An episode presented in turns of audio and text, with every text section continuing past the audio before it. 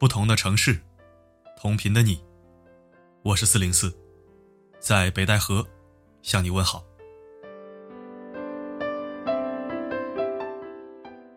各位周末好，今天我的城市又下雪了，这叫什么？这叫天公作美，对，天公作美。希望在你的城市，也能有一个你喜欢的天气。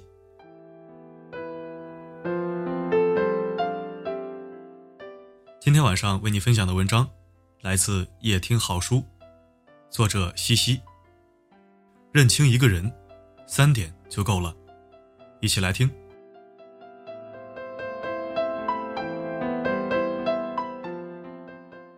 第一，看他在利益面前如何抉择。人性的本能告诉我们，人都是趋利性的。利益冲突正是一块试金石，往往能映射出人品的真实形态。尤其是有损自己利益的时候，如果一个人为了自己的利益昧着良心，做出有违法律或者有损道德的事来，那么这种人的人品，你还敢相信吗？还是趁早远离的好。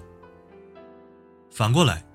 如果一个人在利益面前，仍然坚守自己的底线，或是在冲突面前选择让利，那么这种人往往最值得信任，因为他们内心豁达，责任感强，肯为他人着想，不会过多计较自我得失。曾国藩曾有一句名言：“利可共而不可独”，意思是告诫后人合作共赢的理念。独享。只会寸步难行，最终坑的还是自己。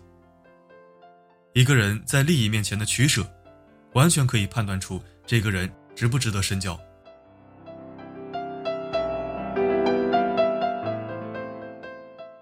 第二点，看他如何对待比自己地位低的人。亚历山大大帝是欧洲历史上的军事天才。有一次，他去一个地方微服私访，结果绕来绕去迷路了。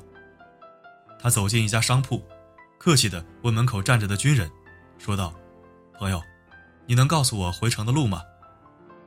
军人看着穿着普通的亚历山大，很是傲慢地回答：“朝右走。”对于礼貌而伴着微笑的询问，军人显得很不耐烦，就因为觉得对方身份比自己低。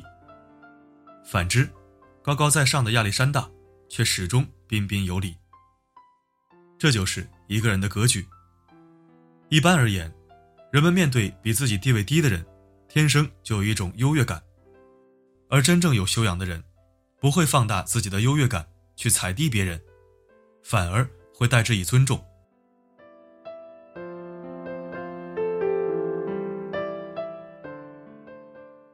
第三，看他对待父母的态度。有人说，对亲近的人挑剔是本能。但是克服本能，就是一种教养。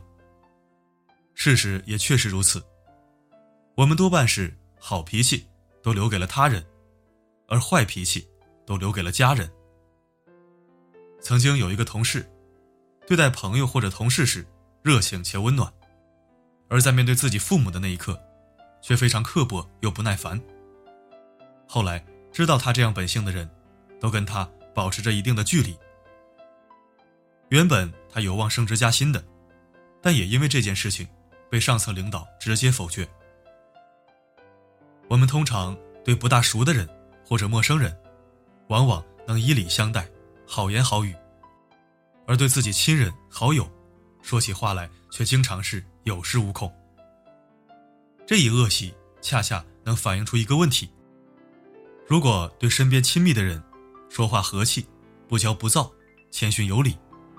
多半都是受过良好家庭教育、有责任心、有担当的一个人，也更容易让别人信任。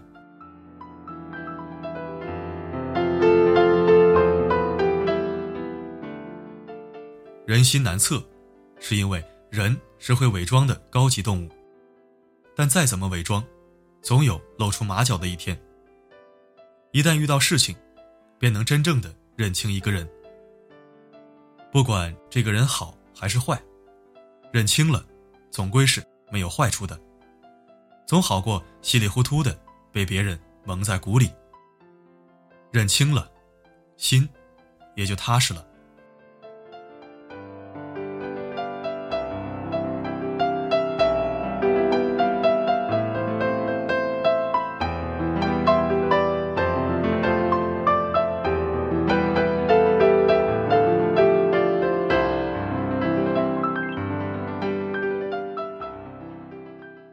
感谢收听，这里是四零四声音面包。今天周末不扎心，不说了，我去吃好吃的了。每个夜晚为你而来，不管发生什么，我一直都在。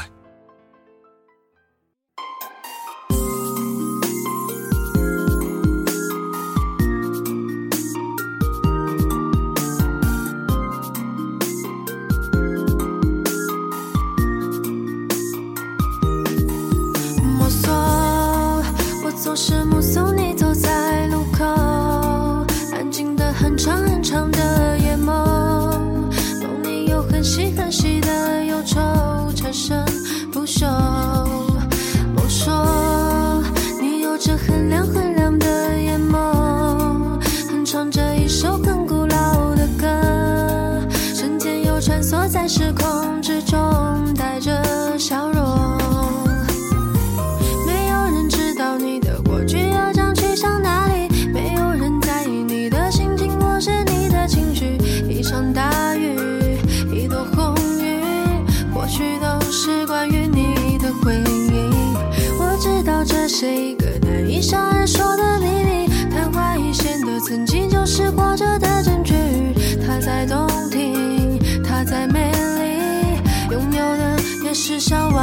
气息，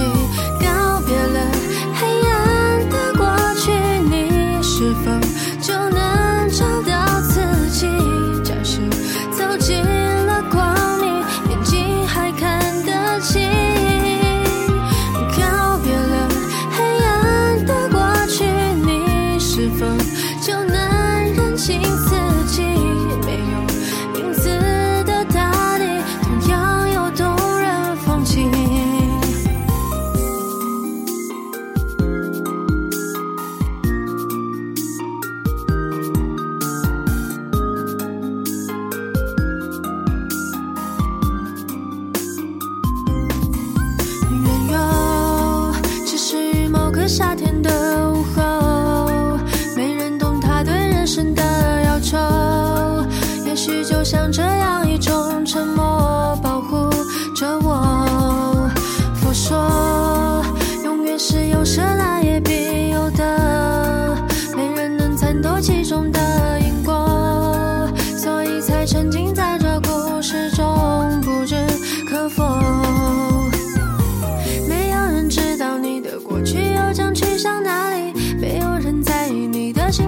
心情，或是你的情绪。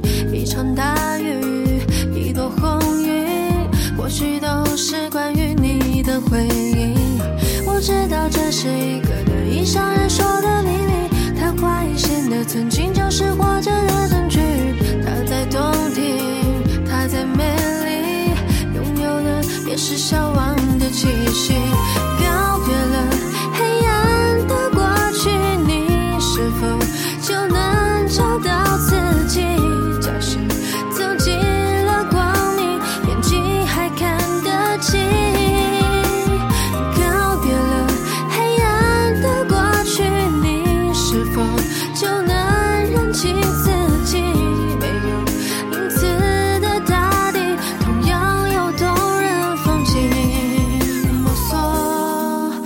我是目送你走在路口，安静的很长很长的眼眸，梦里有很细很细的忧愁缠身，不休。